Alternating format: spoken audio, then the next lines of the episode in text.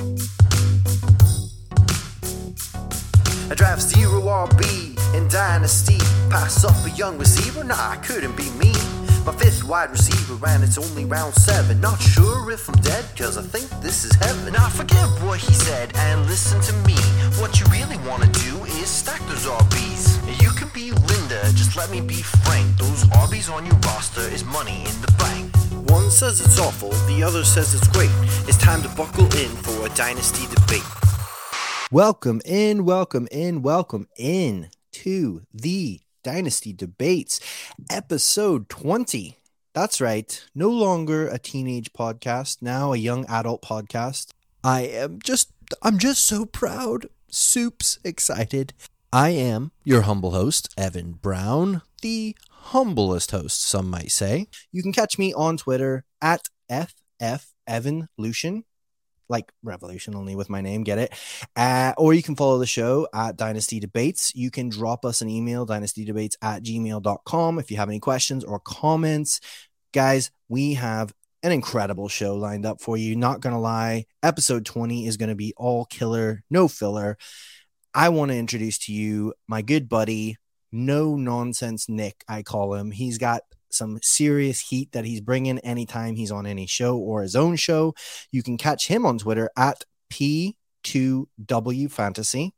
He is the P2W podcast meister himself. He is a contributor at Fantasy Points Live, and he even does a bit of writing at Bear Goggles On. You know what's happening. We're going to be talking Chicago Bears later. We'll not hold it against them, though, even though I am a Minnesota Vikings fan. No comment. But, Nick, how the heck are you, buddy? Very good, very good. I'm uh, very excited to be on the show. Thank you for having me. I'm excited uh, that it's episode 20. That's my that's my number. That was my uh, college soccer number, so that means something to me. But uh, yeah, excited to talk about uh, some good stuff here today. Glad to link up with you, man. There you go. It was meant to be. It was serendipitous. Word of the day look that up later.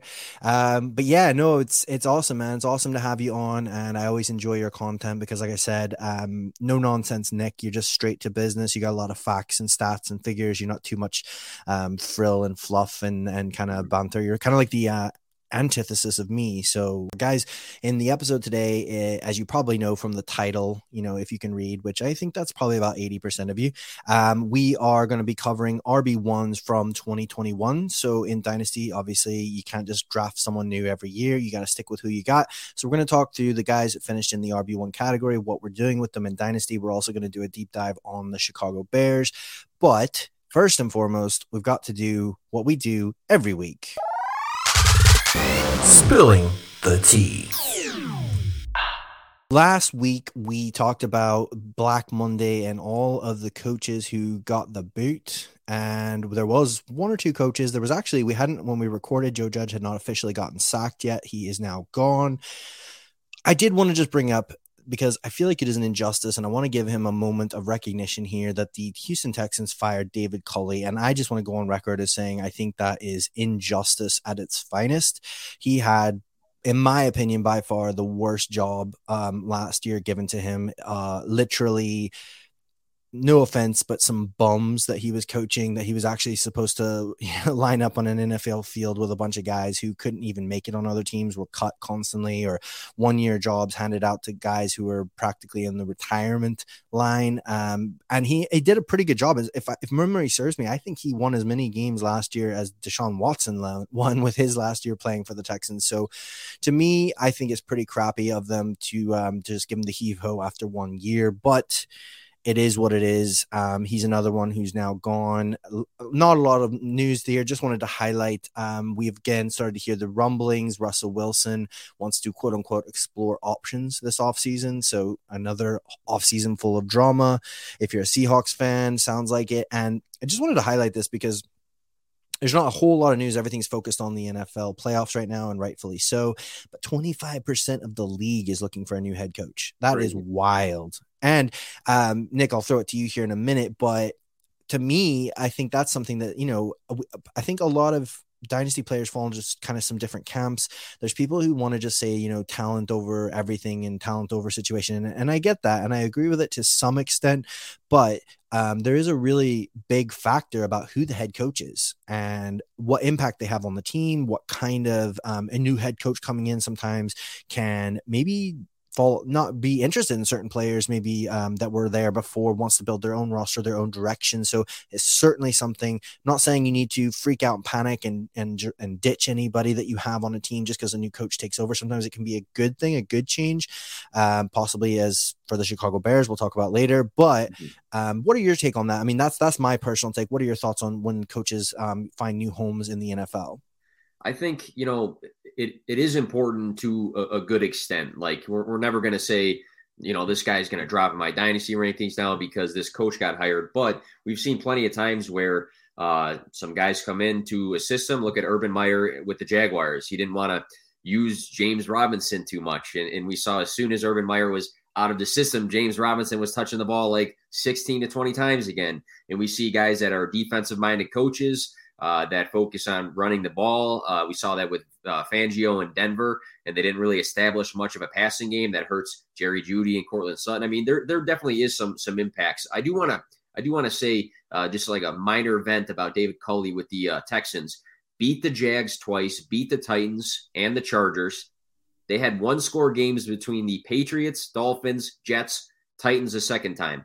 So I I was confused because I was wondering you you said it yourself. That was a pretty poor roster. What do they expect this guy to do? I thought I thought he did a really nice job actually compared to uh, what he had uh, to deal with. Yeah, no, hundred percent agree with you on that one, Nick. Because honestly, before the season started, everybody had them pegged for the 101. You know, they just thought they oh, were yeah. going to be literally a laughing stock. They thought they were going to be the whipping boys of the NFL, and they were not that at all. They became in the second half of the season, they were not a fun team to go up against. You didn't want to go and play the Texans. Um, Davis Mills looked really good. Brandin Cooks killed it. They managed to get a running game going. I mean, he even managed to um, you know get me knocked out of the semifinals with his usage of Rex Burkhead. So you know appreciate that. Thanks very much. I mean maybe you know what now that I've thought about it, you're right. Maybe we should sack David Culley because that was in, and that was not fun. I didn't enjoy getting kicked out of the semifinals because of Rex freaking Burkhead. As you can see, I've I've got over that. Um, but guys, we have so much great stuff to talk about here. No more dilly dally. On with the show.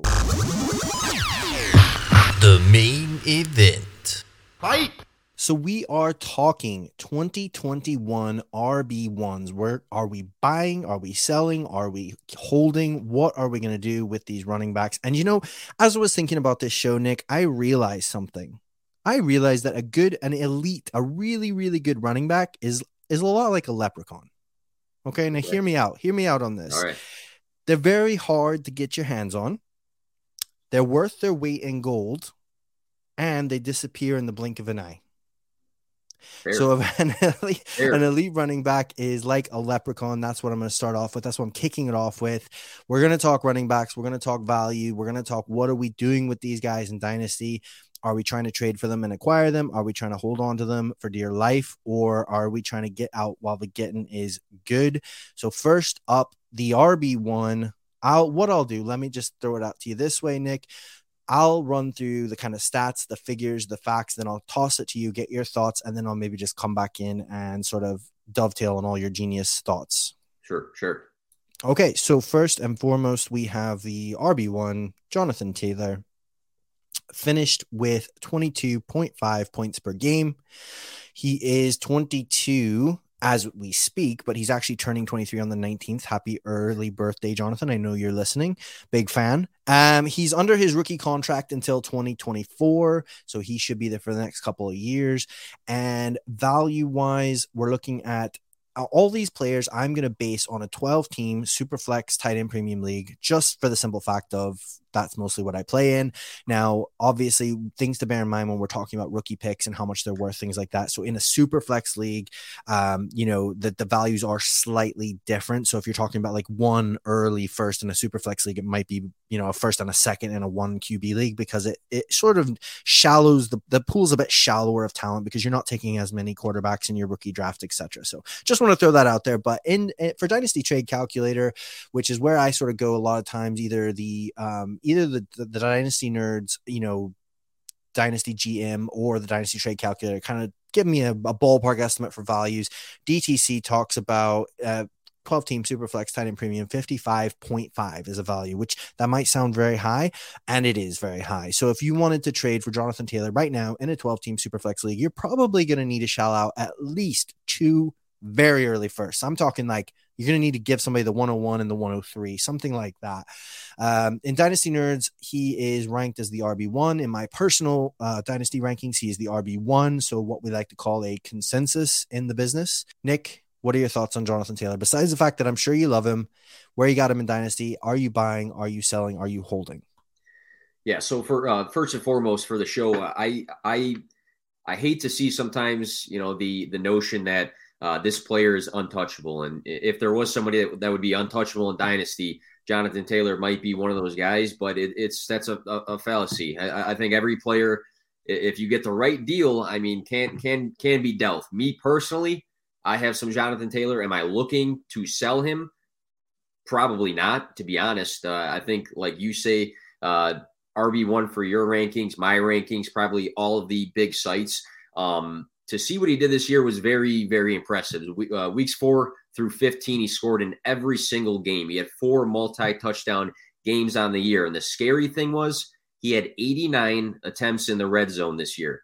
The second most attempts was 49 which is crazy. So he had 40 more attempts than the second guy. So you read off that he had 18 rushing touchdowns. That could have been a lot more, which is kind of scary looking forward because it could be even more the next season. And then uh, to, to note that he had uh, 21.9 touches per game says everything. So this is a guy that's touching the ball a ton, very efficient on the ground. Um, he is the RB1 in Dynasty. Uh, if you were to try to sell him, you would have to have somebody pay a ridiculous amount. You you mentioned two very early firsts. I would need much, much more for Jonathan Taylor personally. Yeah, I think you you nailed it there. Um, you know, as, as far as the value wise, I mean, I think too early first, especially in this draft class, probably not going to get it done because. I've been digging into running backs a little bit. Funny enough, for my scouting for um for the upcoming class, I've been looking at running backs, and there's a lot of actually decent running backs. There's some guys I really like, but there's no Jonathan Taylors in there that I can see, and there's no Christian McCaffreys. There's no kind of elite generational talents. So absolutely, um, I would want more than just straight up two firsts. But saying that, what I would say to give your counterpoint and to kind of go along with what you said for me, I don't want to sound this isn't a hot take. I'm not trying to be spicy or controversial, but for me, I am absolutely 100% with you and comfortable selling JT. And the reason being not because I don't think he's amazing, not because I don't think he's going to be incredible for your team, but Dynasty is all about values, especially in the off season. It's about value. It's a game of values. It's about playing the market, playing the field. And right now, like you said, you can probably get um, you know someone's car their firstborn child sure, a couple yeah. months mortgage payment um, and 17 firsts for jonathan taylor so i would certainly I would field offers. I would say that. I would field offers, yeah. see what people are willing to pay. People go crazy for running backs like I said with my leprechaun analogy, that's why I said they're worth their weight in gold is because people go crazy, especially in the off season. They want that RB1 on their team. Absolutely. Anytime a running back is the RB1, the consensus RB1, I'm always open to the idea of uh, of moving off of him. Is that fair enough, Nick, or do you have any sort of counterpoints that you want to add? I to think that? it's no, I think it's completely fair. At the end of the day, if you can shape your roster to be completely different in a positive way from one piece, then then it is what it is. But it, it, you just have to be careful sometimes with with what you are you know hitting that accept button on. Something else that I always say, especially if you're selling, um, if you're trading away elite level talent, something I always tell people is I personally just never accept just picks for elite talent. I always want a mixture of picks and players because um, picks can be anything. They can end up being garbage. You know, you can end up with three firsts for a player and think you've just made out like a bandit, but those three firsts turn into N'Keal Harry and J Jaw and Reagor, and then yeah, you're yeah. just crying and wishing that you had just stuck with redraft. So if you're going to trade away somebody like Jonathan Taylor, absolutely. Um, ideally, you probably want a real stud up and coming running back plus some picks. But Moving right along here, RB2 on the season, Austin Ekeler. What a legend. He is so he's 26 years old, so he's a little bit older. He is on his second contract. He averaged 21 points per game. He is under contract still until 2024 with the Chargers He comes in in the dynasty trade calculator at a 31.2, which would be a very early first. So if you could give someone the 101 or the 102, they might be tempted off of Austin Ekeler right about now. Uh, for dynasty um, dynasty nerds ranking, he's RB 10. Um, my personal rankings, he's RB 9, so slightly ahead. Throw to you, Nick. What do you think of Austin Austin Ekeler? So I, have I've historically been a, a, really really big Austin Ekeler stan. Uh, I think it was last season was my first year creating content, and my hot take was Ekeler. I, am not kidding. Was going to finish as the RB two, and I got a lot of stick for that at the time, and I was a year too early on it.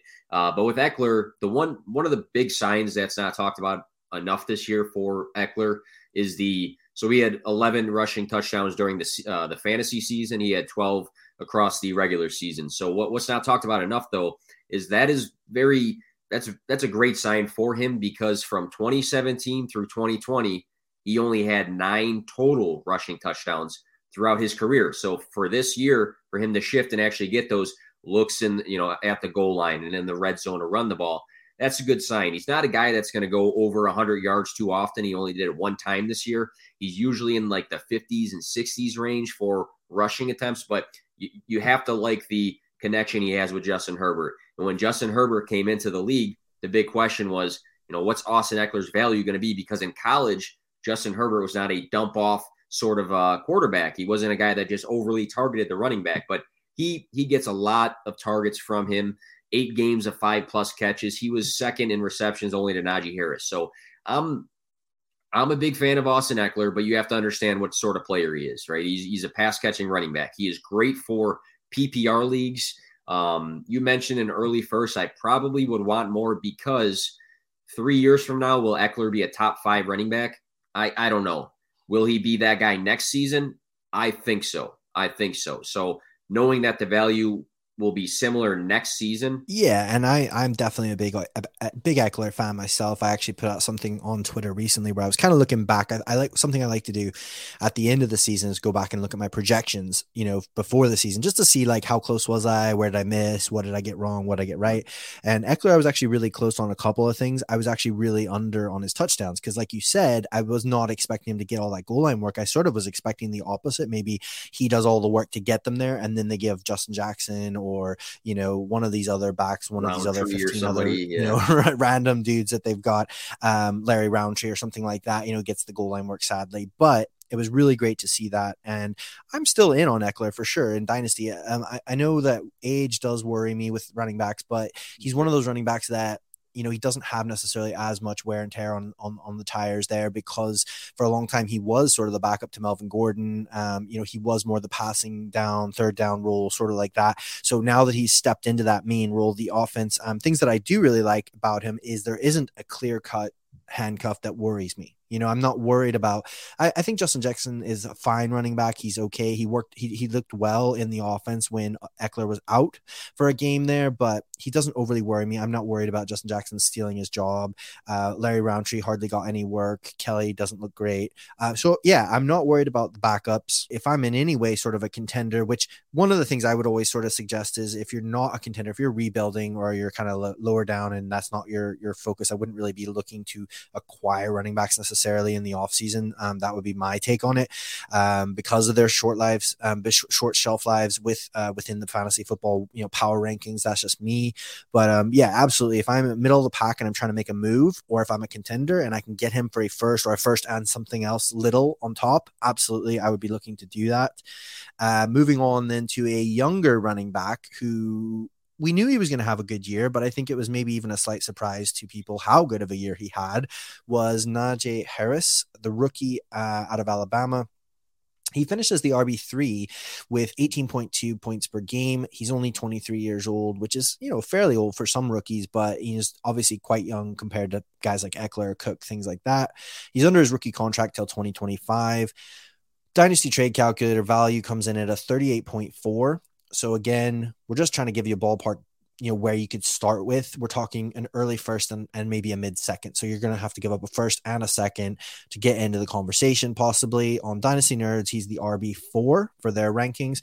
He's my rb6 which again is not a knock on him. I don't think he's terrible or anything like that. I just that's just where i have him rb6 so before i give any more thoughts i'm going to throw it i'm going to flip the script. You see what I did there? Yeah, uh, like over it, to like Nick, it. and he's going to give us his in-depth analysis on Najee. Yeah, so you know there there's there's some concerns about him moving forward, and the concerns that I've you know uh, listened to, or I was going to say, you know, I'm thinking about Twitter, and I don't listen on Twitter. I, I read tweets, but um, some of the things I've I've seen about Najee is you know, well, Big Ben's gone, and he might not. You know, the next guy might not target him the same, and this team might shift around. And it, it seems like some people have this weird belief that this was like his his ceiling year for some reason in his rookie season. And I think that's wild to me because you've mentioned it several times. The offensive line was terrible this year, but he still had five games of 90 plus rushing yards. He had three over 100 yards with an offensive line of, of me, you, and a couple other guys. So uh, to think that the Steelers will not build on their O line is crazy to me because I think that's going to be a main focus of their offseason is addressing the O line. Obviously, the quarterback situation as well. Do we not think that there's a possibility that the next quarterback is going to be better than 2021 Big Ben? That's another weird one to me because he wasn't great. Uh, I think knowing that Najee is a great pass catcher, number one in receptions this year, they're going to keep that involved no matter who the quarterback is. And what I really, really like about Harris as well, but Najee, 83.8% of the snaps. That's what he averaged for the year. So that means that it was him and pretty much nobody else. So what I like is the opportunity for a top three guy to get a better O line, a better quarterback. He has no competition and he gets it done on the ground and in the air. I'm a huge Najee Harris fan. If I'm if I don't have Harris and, and the manager in the league is concerned that Big Ben's gone, the Steelers won't get better, I'm targeting Najee on the flip side, to be honest. Yeah, I love that because um I, for for many reasons. I want to break that down quickly. What you talked about here. So uh, there's a kind of a common theme, a thread coming through here in some of our talk, which hopefully people, the listeners, are picking up on. Which is, you know, we talked about a lot of coaches changing and a lot of coaches stylistically. What do they prefer? What do they do? Well, for me, Mike Tomlin is one of the best coaches in the entire league. Yeah. And he is he's incredible coach. What he's uh, accomplished with you know with with some subpar play at times from different players, even just getting him to the playoffs this year is a bit of a testament, in my opinion, to, to Mike Tomlin and his leadership. And so, for example, we know that Mike Tomlin is still going to be there from all intents and purposes. I've not heard anything different. And you know who Mike Tomlin had years ago before you know we talk about all this was Lev Bell, and we look back at Lev Bell's rookie year. You know, even his sophomore year, I mean, he had 244 attempts. He had 290 attempts his sophomore year. He got 66 targets his rookie year, and then he followed that up with 105 targets his sophomore year. And this is, we're talking 2013, 2014. Mike Tomlin has a history of using a bell cow running back. And to your point as well, with running back specifically, in my opinion, um, you know, the the phrase opportunity is king gets thrown around a lot, but I really agree with it when it comes to running backs. And when you're talking opportunity, Najee was number one in the entire NFL for listen to this, not just one or two. Like he was number one for snaps, he was number one for opportunity, he was number one for targets, he was number one for receptions, and he was number one for routes run. Pretty good. So number one, I mean, he's so put to put it to put it nicely, then he's he's top two and he's not number two. um, so he's, he's you know number one doesn't get any better than that. So even if you're not huge Najee believer, you need to buy into the um to the opportunity. Um, and if you are on a rebuild and you have Najee, do not sell low. Don't you know if you need to wait until the first game or two of the season for everyone to realize how good Najee still is and how much opportunity he's still going to get, and then flip him, do that because do not sell low. You don't want to do that. Bad news. Moving on to number four, we've got a very controversial running back. You either love him or you hate him. He's much like Marmite over here. I'm not sure what the equivalent is over there where you are, but it's Joe Mixon. Joe Mixon finished as the RB4 with 18 points per game. He is only 25 years old, which to me is so weird. It feels like he's 30. It feels like he's been in the league forever, but he's only 25 years old. He is under contract until 2025. So he did have that extension there last year. Um, his dynasty trade calculator value is 31.3. So again, a very early first. You're talking like the 101. In Dynasty Nerds, he is the RB11 for them. This is kind of spicy, but he's actually my RB4 at the minute. Um, we can get into that a little bit later once Nick has told me how wrong I am. Over to Nick here, and he's going to tell us what he thinks about the RB4. Uh, I'll say that Mixon was one of my my biggest whiffs. Uh, I will say that before um, the season started, I wasn't very high in Mixon. Uh, I had a lot of doubts, um, and I, you know, I've said this openly that I, I was wrong in my process for Mixon. Uh, it's a good offense. Um, when you have guys like Chase and Higgins that can open up the field the way that they do, that really, really helps Joe Mixon. So I can definitely understand being high in him for dynasty because when all of the focus isn't on Joe Mixon, and now it's on Ja'Marr Chase and, and Tee Higgins, and that guy Tyler Boyd is okay too. Uh, I think that really, really helps Joe Mixon's um, ability to, uh, to to find space on the field. My only concerns with uh, with him, he, he had a great season, six games of 25 plus fantasy points for PPR. That that was great. Um, the, the, some of the concerns was the last five games in a row uh, he rushed for under four yards per carry. So his efficiency on the ground was a little iffy towards the last half of the season. Um, but I know he's a bit banged up. And the other thing that I, I, I would like to see change for him is the uh, the receiving work because there's some games where he gets the receiving work and he, he scored three uh, receiving touchdowns. But we also saw games weeks two through five, week seven, week 11, week 13, week 15. He had zero or one catch. So I know that they added another pass catcher, but he he's a guy that can do it. So I would just hope that maybe that aspect of the game gets a little bit more consistent, which is tough when you got three really good wide receivers. But um, good season. He's on a good offense, and I think he's set up to be successful for for a while. Um, again, I, will probably be a little bit. I probably won't be super super high like a top five guy next season, but I can definitely understand anybody who says it because there's there's the biggest case to make for it. So I, I do get it. I do get it. That RB four is high, but I get it. It makes sense. it it is. To be fair, it is high. And to your point, um, I don't even feel 100% comfortable with him at RB4, but I find RBs at the minute very strange. Been going through my RB rankings and there's just like, it's just oh. a weird year where there's like, after like the first three, you're kind of like, there's about six that you could like flip flop and switch around and move around. So he'll probably come down my rankings a little bit just because he is an amazing runner. That's one of the reasons why I have him up so high is because sometimes you look at some players, and for me, um, just me personally, my personal opinion, you know, you look at somebody like Najee, and what I love about Najee is I love the opportunity. I'm not saying he's not a talented runner, but I always thought, for example, Javonte Williams was a more talented runner than Najee Harris. That's just my personal opinion. Mm-hmm. Um, but again, opportunity is king. Whereas Mixon is is just one of the, in my opinion, more talented running backs in the league. He's very good at what he does, um, and so I like that about him. I like that it's an elite offense, an ascending offense with Joe Burrow, like you mentioned, you know, and he does get a lot of opportunities. Number three in carries, number seven and um, opportunity share. So those are all really positive things. But but to that to the point of the show, what we're talking about here, what are we doing with him? I'm 100% fine moving off him. Uh, just to be clear here, I mean, I'm 100% fine if you can get somebody who's really excited.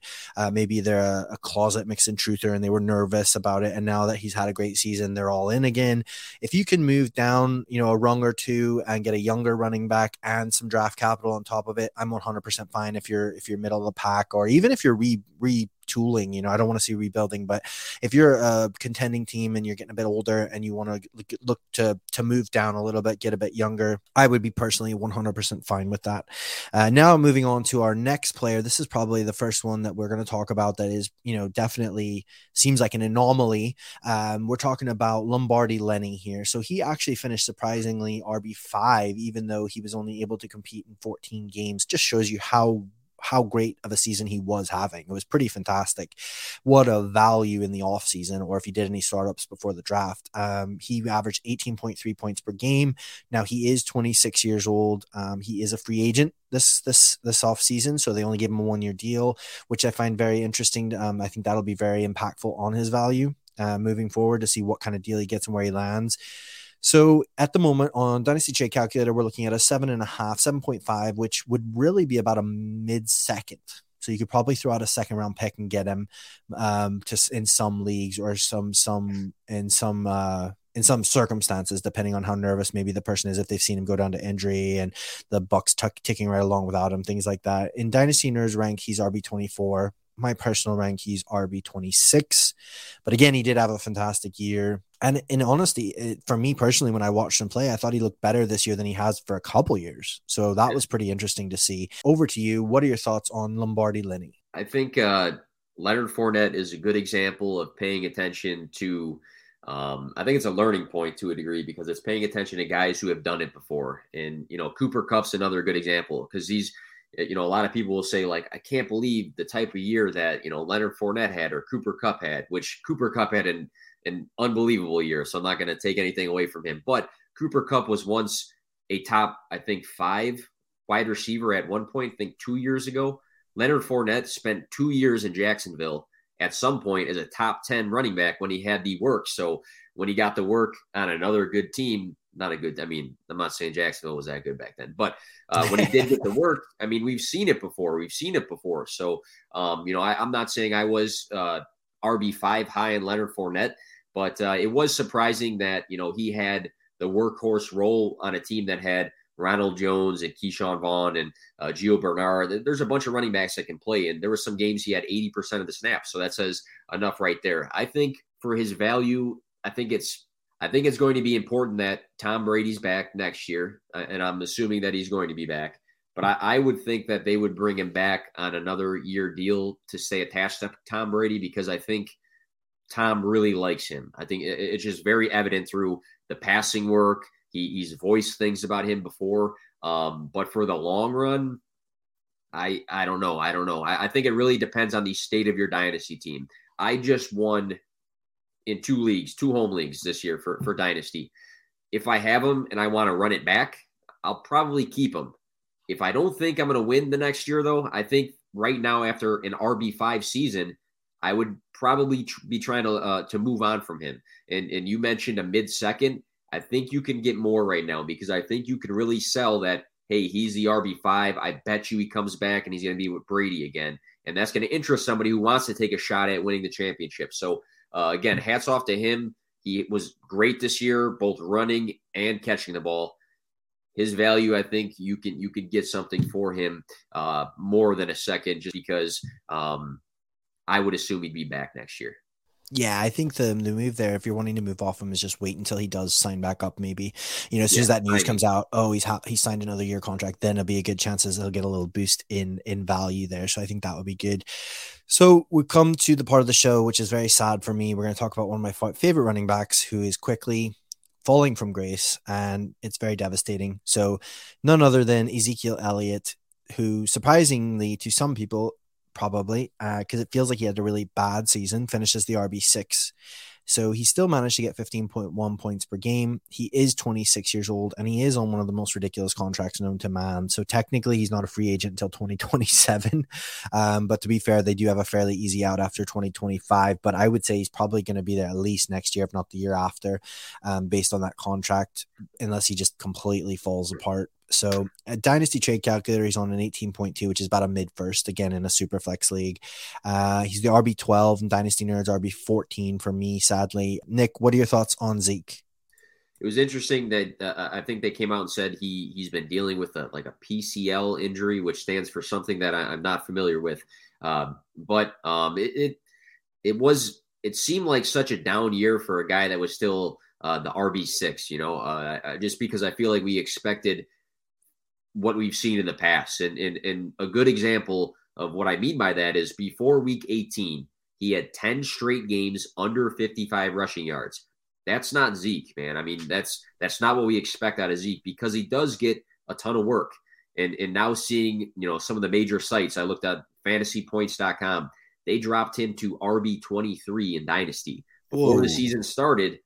I mean, he was still probably a top ten guy, right? For for Dynasty leagues, you you would assume that. So Yeah. it's it's interesting. If if I have Zeke and I'm frustrated and I want to move on, and I can throw Zeke in a second to somebody for a younger running back or something like that, that that uh, that I feel more confident in for the long run, I I probably would do it. On the flip side, if somebody is like hot potato with with with Zeke in their hands and they're saying like I, I got to get this guy off my roster, and you can send them a wide receiver in a second, a wide receiver that maybe is not super important to your dynasty team, I, I think it still might be worth a shot just because the position for one is so thin. And then for two, he's still their starter. Like everybody wants to talk about Tony Pollard and, and what he does. Zeke's still going to be the starter next season for the Cowboys. I, I don't think that we're going to see a shift in him going from 18 touches to 10 or something like that. So uh, it, it's it's it's a real good push and pull narrative for Zeke because again, what can you sell him for? I don't know. Can you buy him for pretty cheap right now? Probably. So, uh, what, what do you what do you think though? Would you would you still try to go get him for for the lower?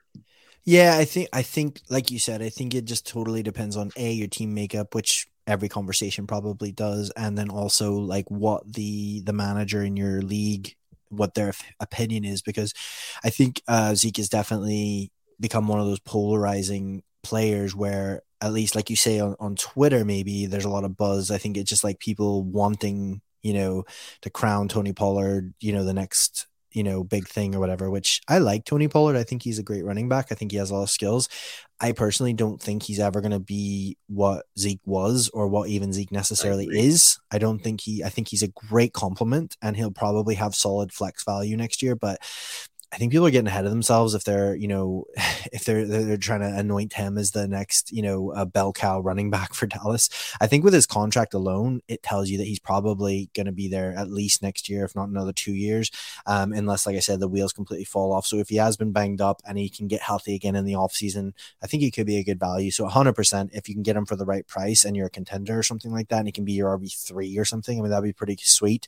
Um, but again, yeah, I'm not, I'm not going out and, you know, I'm not going to go out and throw around two firsts and all this sort of stuff to chase him because I don't think I think his glory days are probably gone. I think he could still be very serviceable and very usable for another year or two at least. You know, iffy situation. I'm just I'm holding. I'm I'm with you.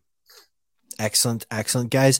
That was a lot. You were it was like what we would call drinking from a fire hose over here. A lot of information, a lot of stats, a lot of things to think about. And so we're gonna do a little palate cleanser. We've got a new segment here. Got some questions that came in off Twitter. We're gonna try and answer those questions. See if we can help you guys out here. First question, everyone. Question. Question. Question. Question. I have a lot of questions. It's a ridiculous question. How dare you? This is so important, I should run to answer it.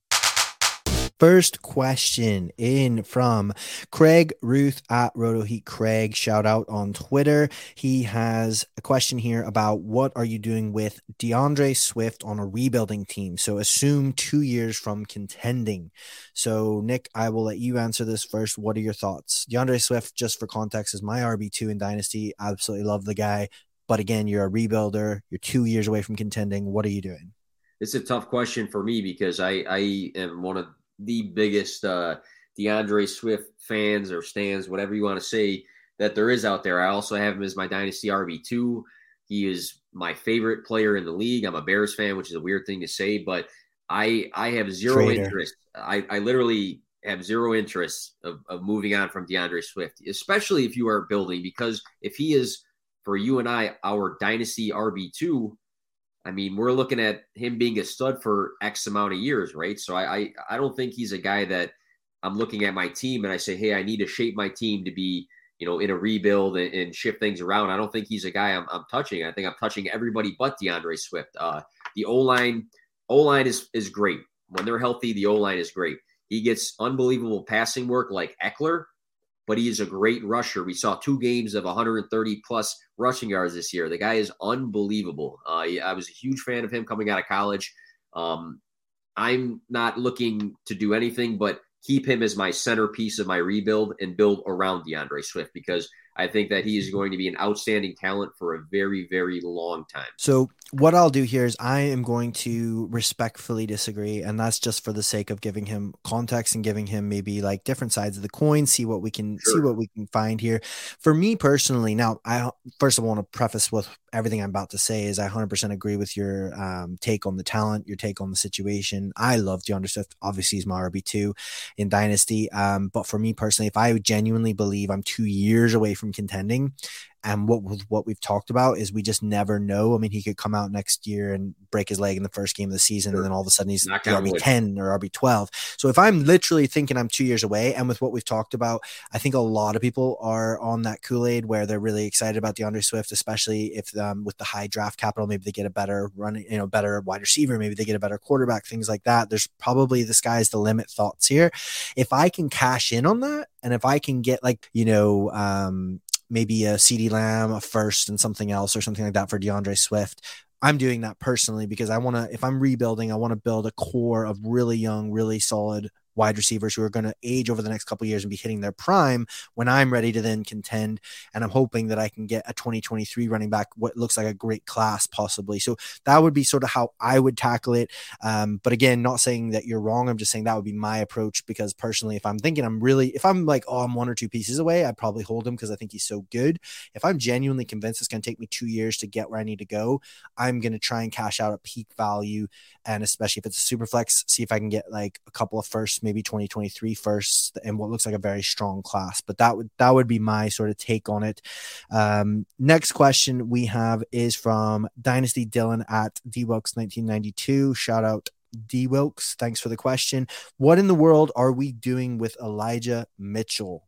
And also tag in part B of the question Michael Pittman Jr. versus Tee Higgins. Who you got? So I'm gonna flip the script over to to Nick here and let him let him tell us what we're doing with Elijah Mitchell and also who's he choosing between those two young stud muffins. So for Elijah Mitchell, uh, this point kind of goes to anybody in the playoffs. I, I think the values can continue to rise for only uh, X amount of players right now, and it, it's the guys in the playoffs because every single one of us are watching these playoff games, right? We're not watching DeAndre Swift, who we just mentioned, because he's not in the playoffs, right? We're watching Elijah Mitchell now until the 49ers lose. So I I think he is the guy next season. I, I do. I, I truly believe that. I think he looks really good.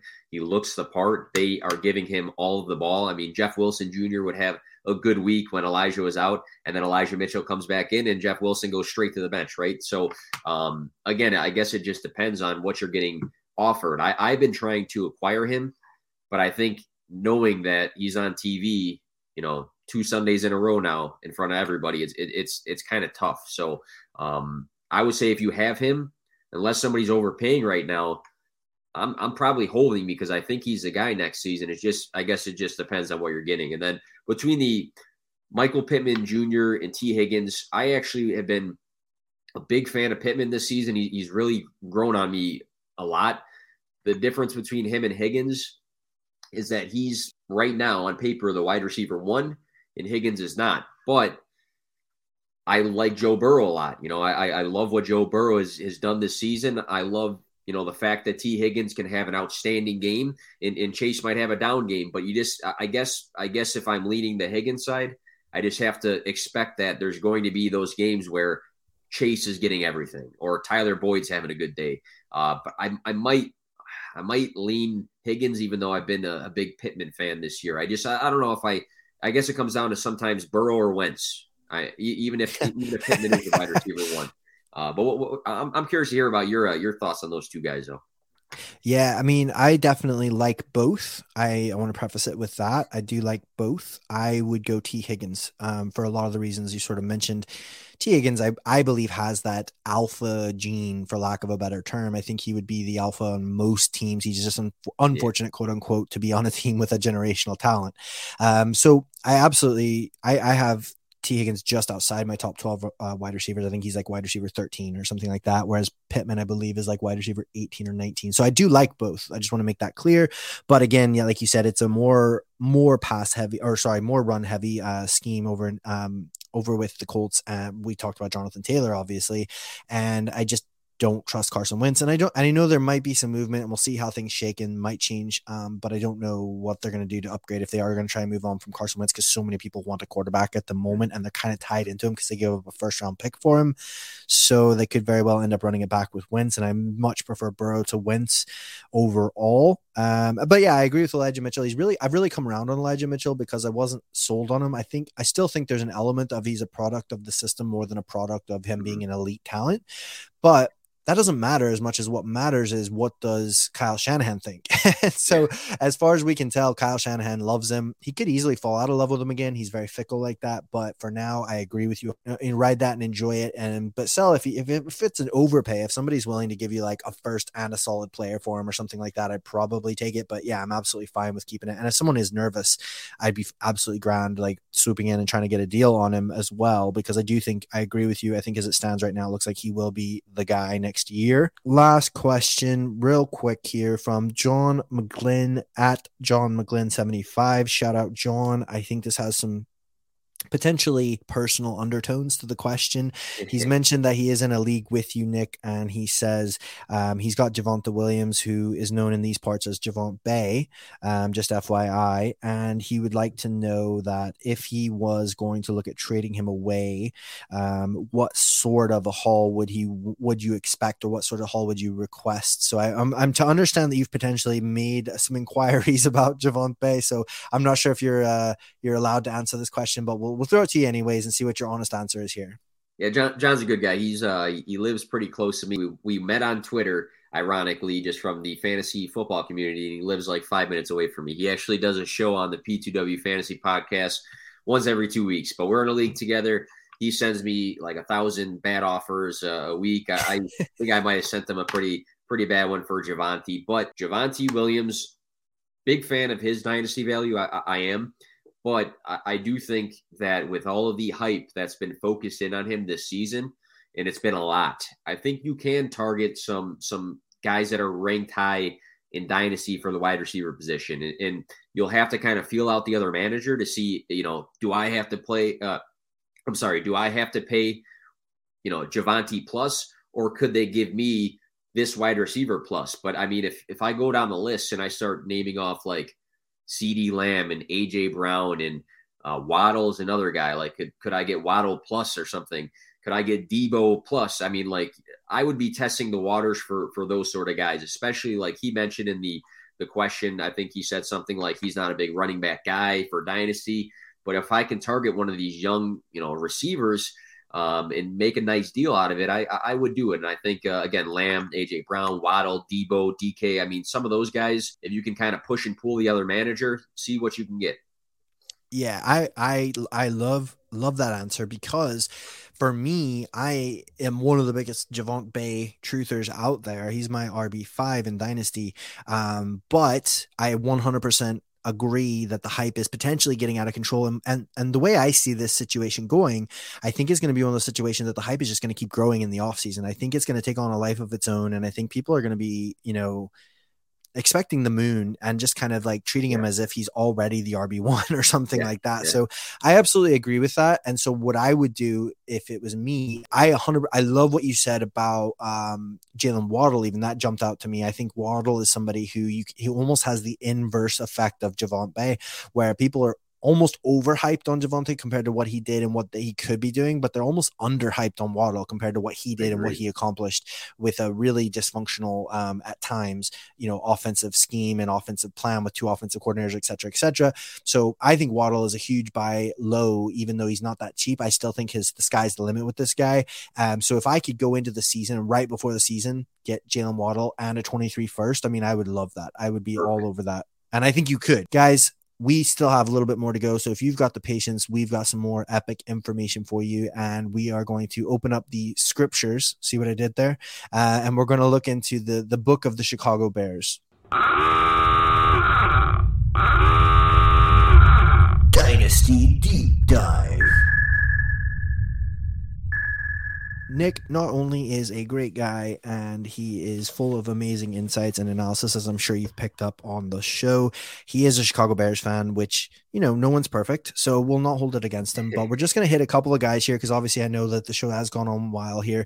We don't want to keep you too long, but this is important. It's something we're going to try and hit all the different teams. So, first and foremost, here, I want to get your take on the QB so the QB, we got Justin Fields here. Just a couple of sort of stats, a couple of facts and figures here for Justin Fields. He finished as the QB 31, which is not great in 12 games. He only averaged 11.4 points per game. He is 22 years old. He's under his rookie contract until 2025. As we mentioned last week, Nagy and Pace are out of out of town, out of Chicago. Um, and then as far as value goes, Dynasty Trade Calculator, he comes in at a 34.3, which is an early first plus. So you'd have to sort of be willing to give up maybe the 101, 102, and you'd probably need a little something else on top of that. Um, Dynasty rankings for Dynasty Nerds, he's the QB 14. And for me personally, he's the QB 11. So, Nick, what are your thoughts as a Chicago faithful? Where are you at with Justin Fields? All right, so I'll uh, I'll preface all this that I I am not putting my Bears bias into any of this. So this is all fantasy football analysis. I like where this is going. Yeah, yeah. But Justin Fields, I am extremely high on. Uh, I, I, just did a startup with a bunch of other analysts uh, from the community, um, and I took him in a, in the second of a super flex. I, am extremely high in him, and, and the reason why is uh, small glimpse nine games above 70% of the snaps. So those are nine games he played for most of the game. Four of them were top 10 weeks as a rookie. As a rookie who got hit way too much this year, for one, had some weird situation where we had an old, uh, you know, top 12 fantasy wide receiver that was pretty absent for the year. And we had uh, a coaching staff that was not utilizing Justin Fields the way he should have been uh, for for a good chunk of the season. But seeing him be a top ten guy four times out of nine true games, and then we saw some glimpses of uh, a good completion percentage, seventy point four he had in one week, and then he had a week where he threw for 291 passing yards. He had a week where he ran the ball for 103 rushing yards. So there's these glimpses of hey, this guy can throw the ball for high yardage. This guy can score through the air and on the ground. This guy can run for 100 yards in a given day. So seeing those glimpses just makes me excited for him in the future. So what he's got to do though is limit the turnovers. Too many turnovers this year. Uh, the interceptions were not a good look for him. Uh, the fumbles sometimes too. They're probably going to add another wide receiver to pair with Mooney. I'm excited about Justin Fields. I, I, I truly think that dynasty wise, he's a top 10 guy for, for me, just because of that dual threat ability and what that does. We saw what sort of year Jalen Hurts had. I think Justin Fields is a better passer than Jalen Hurts. I mean, I, and, I, and I like Jalen Hurts, so I'm excited about him. Love it, love it. I agree. I um, couple things I wanted to actually throw in there as well. Uh, just to your point is you know the crazy thing is i mean we think that he had a really disappointing year and he did in a lot of ways um, but we can't put that all on him i think uh, personally i think nagy was a terrible head coach i think Pace isn't a great GM, but that's neither here nor there. Um, you know, there was a lot of problems with a lot of the situations, like you mentioned with Allen Robinson being basically AWOL all season. But the crazy thing to me is, did you know? And you probably did because you're you're a genius. But um, he actually finished fourth in rushing yards as as as Q, for QBs as a rookie. I, I did not know that. I did games. not know that. That's that's insane. That's insane. So Konami code quarterbacks are a game changer, game wrecker for um for fantasy football. And absolutely he has that he has the Konami code. He's finished fourth, which is just insane because he was I mean basically like most of his, his points came from rushing. Um he he literally finished fourth with rushing yards as a rookie in only 12 games, which actually made me think. And I started thinking about somebody else who has a really big arm, can throw the ball really well, rushes really well, but was a bit unrefined as a rookie. Have you ever heard of a guy called Josh Allen? I, I once or twice. It does sound familiar. so, as we all know, Josh Allen came into the league a very raw, rough around the edges. I don't know what you want to call him, prospect for lack of a better term. Now, interestingly enough, he started 12 games as well. So the exact same amount. So it's not a perfect analogy, but I want to go through some stats here and play Josh Allen or Justin Fields. And the reason I'm doing this is because I think he has a similar range of outcomes potentially. I'm not promising Josh Allen in a year or two, but what I want to th- highlight is they have some very similar characteristic traits. They're very good leaders. The people respond well to them. They're um, they have great character. They work really hard. They both have that running Konami code, and they both have big arms, good deep balls. So in 12 games, rookie seasons, who had the better QBR rating? Do you think? I think uh, Josh Allen did. Nope, Justin Fields. So it was 73.2 to 67.9. So fairly good, uh, fairly substantial um, increase over over Josh Allen's QB rating uh, as a rookie. So, what about completions? Who have more completions? Do you think Josh Allen or Justin Fields? I'll go Justin Fields. It was Josh Allen, but only by 10. So he had 169 versus 159. Um, Josh Allen had 320 attempts, though, versus 270 for Justin Fields. So he had a good few more attempts as well. But who do you think was more accurate as a rookie? Who had better completion percentage, Josh Allen or Justin Fields? Justin Fields. Yes. 52.8% for Josh Allen, 58.9% for Justin Fields. And yards per attempt, who do you think was, had a greater yards per attempt? I think Josh Allen. Justin Fields. Oh, so wow. 6.5 yards per attempt for Josh Allen, 6.9. Nice for Justin Fields. Nice. And who threw more interceptions as a rookie, Justin Fields or Josh Allen? I'll go Fields. Josh Allen. So Josh Allen threw 12 interceptions. Justin Fields only threw 10. And Justin Fields was sacked 36 times versus 28 yeah. for Josh Allen. So again, I just thought that was really interesting to kind of pull out those variables where sometimes we get so, we so easily write off, and it happened to Josh Allen. I was getting so much good value on Josh Allen, his coming into his second season because people were like, he's a bum, he can't pass, he's got low per- completion percentage, he threw a load of interceptions, he's not very good, he plays for Buffalo. What are you to do? And I absolutely think Justin Fields is a big buy low. I think he's got a lot of potential. I really think that he's a better prospect potentially than Josh Allen was even coming into the league. Now I don't know how that plays out. I don't know that he's going to be a top three, you know, quarterback in the league or anything like that. But 100% agree with you. I'm all about trying to get a discount on Justin Fields. So moving on to wide receivers here, I was going to talk about Allen Robinson. Um, he had a really disappointing season, but he is a free agent. And Nick, do you think Allen Robinson comes back? No, absolutely not. I don't think he. I don't think he wants to come back. I don't think the organization wants him to come back. Moving on to a wide receiver that I am excited about and I do love is Darnell Mooney, who I was really high on preseason. So I feel like that was a win for me. He finished as the wide receiver 27 with 12.2 points per game. He's only 24 years old. He is under his rookie contract till 2024. Dynasty Trade Calculator actually says he would probably be like a late first. Again, this is a 12 team super flex league we're talking about. Um, Dynasty Nerds has him way down at wide receiver 53, which I feel like is a bit disrespectful. I've got him up at wide receiver 30 because I am trying to be re- realistic and not get too hyped on somebody I do really love. But what are your thoughts on Darnell Mooney? Are you a fan? Are you not so much? Or where are you doing? What are you doing with him? Are you looking to move off him? Are you looking to acquire him or just hold on? I try. I mean, I, I, I would definitely try to acquire him because I, I feel like I feel like if, if the value for others is around that wide receiver 53 mark or something along those lines after he finished inside the top 30, then uh, I'm, tr- I'm trying to get him because I, I, feel, you know, he was impressive this year, four games above 120 receiving yards. Uh, he had some games where he had some hyper targets. He had a high target percentage for his team, um, five games above uh, 18 fantasy points. So uh, I think that his skill set and Justin Fields' skill set really mesh nicely together. And I think that says a lot for the dynasty value because what people forget, you know, we focus so much on Justin Fields' running ability that we don't, you know, remember at Ohio State, this guy can push the ball down the field. And Darnell Mooney could be a big time downfield vertical threat.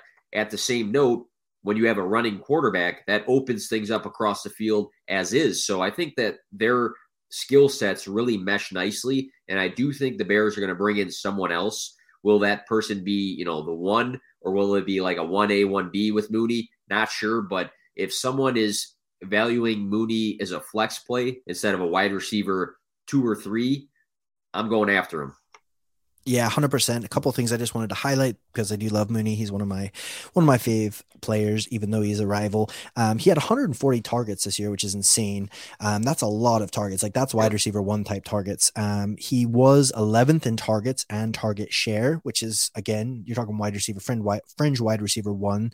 Um, and with wide receivers, one thing I believe in is just chasing volume as well. Like if someone's getting a lot of targets, there's usually a reason why they're getting all those targets. Keenan Allen, Diontae Johnson, De- uh, DeAndre Hopkins, think those kind of players. Um, I'm not saying he's he is in that level of player, but he's he's very good. I think he's underrated.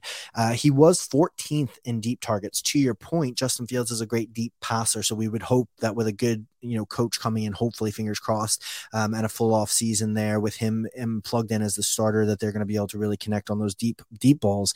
Because one thing that I thought was really interesting is tar- his target quality rating was 57th, which is not great out of so out of wide receivers he was 57th on the list for target quality and unrealized air yards he was actually ninth on the list with 815 unrealized air yards. So he he had a 75% catchable target rate which was again 56th in the league. So what that tells me is there's a bit of work to be done on his side but there's also a bit of work to be done on field side. So I think if there were and I think Darnell Mooney same as Justin Fields are really hard workers and I think they have that work ethic. So if you get a halfway decent coach in there I think there could be even a I don't think he's hit his ceiling yet. I guess is my point. He's not. I don't think wide receiver 27 is necessarily his ceiling. I think he could still easily be a mid wide receiver two easily.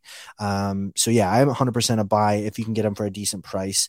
Um, I don't think he's a sell necessarily because I don't think anybody people seem to be undervaluing rather than overvaluing him. Now at tight end we have one Cole Kmet, who interestingly enough actually tweeted this out today. He was he he was somehow eighth in targets for tight ends and had zero touchdowns. That's insane. He had wow. like 90 i believe in the season for the whole season he had like 94 targets and didn't get a touchdown which is wild.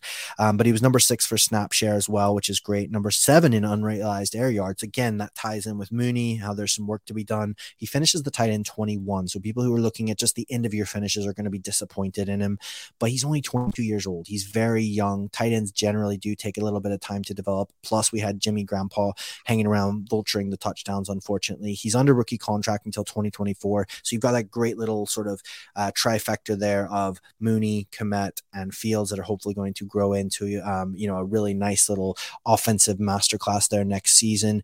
Um, and and the great thing is he's he seems to be very cheap. I'm looking at Dynasty Trade Calculator, he comes in as like a late second round pick. Like you could probably get him for a second, and that's in a tight end premium league.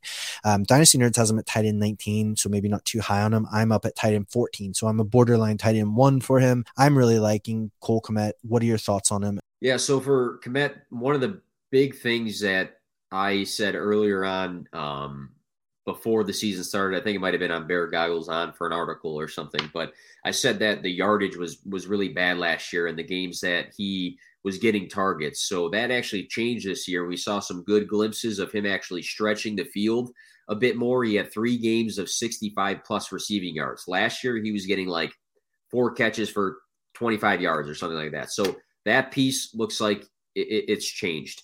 The the other good sign you mentioned before, the targets are, are good. I mean, uh, for the tight end position, I think that's might be the most important thing to me. I mean, touchdowns are important, you know, receiving yards, but like having a steady target share is one of the most important things for me for fantasy for for tight ends. So so that's good too. The missing piece, like you said, is touchdowns. I mean, he, he didn't score this year. Um, the red zone, he actually got some looks in the red zone and was not efficient with with making some plays. You know, some plays were thrown behind him, but uh, I think you said 14. I, I probably have him around 12. Uh, so I'm probably pretty close to you are. But knowing that he's a good piece of this offense, he's grown in a year. I I I, I like him as a guy that probably can be stashed on your team as your second tight end, but could potentially end up being a, a weekly guy. Yeah, absolutely love it, love it. I think we're on the same page there. And then lastly here I do want to I want to get your take on it actually because I'm I'm just very meh on this player. I don't have any strong feelings either way, but it is the running back David Montgomery. Uh, he did finish at the RB 20 this year, 14.3 points per game. He's 24 years old. He is under his rookie contract still till 2023, and he comes in on Dynasty Trade Calculators around a late first round pick. So there could be some dis- disappointed or frustrated um, managers that would just be willing to part ways with him if you've got the 110, 111, maybe something like that. Dynasty Nerds, he's RB 19. I'm RB 19 on him, so kind of low end RB two for me personally. But what are your thoughts on him? Do you have um, anything that can sway me and make me feel more passionate about David Montgomery? You know, uh, I, I agree that he he's he's a very strange person to talk about when it comes to value because I feel like if you have him, you're not really going to sell him for cheap. But then on the flip side, like if I want to go get him, I'm not going to like overpay for David Montgomery. It's a it's a it's a weird push and pull for for his value. But I will say the thing that stands out is you know touches matter right for for the running back position. Six games with 20 or more carries, and he also had some games with uh, with five plus catches. So he does get a ton of work. He does have some nice games. I would say personally, I would be comfortable if he's if I had a stud running back like we, we, we talked about Jonathan Taylor. If I had Jonathan Taylor and then Montgomery's my my second running back, and then I have you know some other guys that I can flex at the running back position or whatever the case is. I think I'm fine with it. Um, but I I'm with you. It's it, it's a weird like I'm not going to sell him for cheap. I'm not going to go buy him for a ton. But I think I'm comfortable if I have JT, another running back, and Monty is my like back back uh backfield, just because you know he's going to get potentially 20 touches in a game. So um, I think he'll just be solid, you know, for the next couple of years, but nothing spectacular. So again, that was that was great. Thanks very much for that. We're gonna start wrapping things up here because I know it's been going on quite a while, and I don't want Nick to beat me up because he's very fit. He works out all the time, so I'm scared of him. Word of the week. So, Nick, you are a cool dude, and I'm going to give you a bit of a word of Northern Irish slang here that you can use at the gym uh, when you're hanging out with your bros, and you know just impress them with your knowledge of foreign foreign affairs. So, I'm going to give you the word. Not going to tell you what it means. I'll get you to guess, see what you think it means, and see if you can try and use it in a sentence, and then I'll then I'll shed light on it. So, right. the word this week is dander. So, do you have any idea what dander would mean, or what how you could use that in a sentence? So you said is Dan is it's Dunder? Sorry, it's my accent. Dander. Dan all right, Dan Dander. Uh, no, but uh um I would say it means it's like a, a dander, dander. Ah, uh, man. I would say how is they if somebody asked me how how was the Can I just say, like, I love how tilted you are over this. This is great. Like, I Oh, think man, this is the most, I know the most know like panicked anybody's been on the show. So it's brilliant. yeah, I know I know I'm gonna sound stupid, so but uh dander. Uh if somebody asked me how how was that party you went to last night, and I'm like, ah, it was a dander time. That that's that's how it, the way of I see what you're doing. I don't see know. what you're doing there. You're sort of like you're like linking it in with dandy, aren't you? Sort of like you're. I like think so. dandy. I think Yeah, so. Yeah. No. So for us, dander is literally just like going for like a walk, like a wander. You're like wandering. Like I'm just going to go for Oh, a dander. All So right. maybe you're gonna go clear your head. I'm just gonna go for a dander here, have a think. Um, so in the mornings when it's like 4:30 and I'm sleeping, and you're gonna have a dander down to the gym. Oh yeah, yeah. Um, so you're just having a wander down to the gym to get your workout on for the FF Fit Club. So, um, but Alright, that's what is. So, thanks very much, no, for being a good sport about that. Apologies for putting you on the spot. Um, oh but no, I did, fine. Fine. I did enjoy it a little bit. I'll be honest. Um, but yeah, thank you so much for coming on the show. Apologies it went so long here. Um, but guys, I think there was a lot of really good information. As you can tell, like I said at the top, no nonsense. Nick comes with the heat every time. He's not frills and fluff. He's got some good stats, figures. He's right, right to the point. Great analyst. And thank you so much for taking time to come on here. Don't forget to, if you are on Twitter, give him a follow at P2W Fantasy. Um, check out his podcast and all the content that he puts out. It's always top notch. Is there anything you want to plug? Anything you want to shout out there, Nick, before we go? Uh, no, you can uh, like uh like Evan said, you can find me on, on Twitter. Most of my content is uh, pushed out through there. Um, go go live uh, usually once a week, sometimes twice a week. Uh, throw out some different infographics. Uh, do stuff for fantasy points um, every now and then. But uh, yeah, appreciate you having me on, man. Uh, the, an hour and a half flew by. We talked a lot uh, about a lot of good stuff. Had some had some laughs, but a lot of good a lot of good info. I think this is a really good episode uh, to listen to. So thanks for having me on, man. Yeah, definitely. Thanks for coming on, buddy. It was an absolute pleasure. You're welcome back anytime. And folks, hope you have a great week. Hope you take time to really think about some of the stuff we talked about. Reach out if you have any questions. Um, thanks for sending in your questions there. Uh, hopefully, we give you some answers that you can actually use. And don't forget to go and take a dander and clear your head now and then.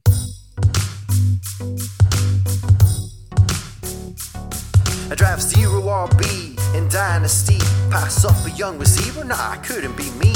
My fifth wide receiver, and it's only round seven. Not sure if I'm dead, cause I think this is heaven. Now forget what he said and listen to me.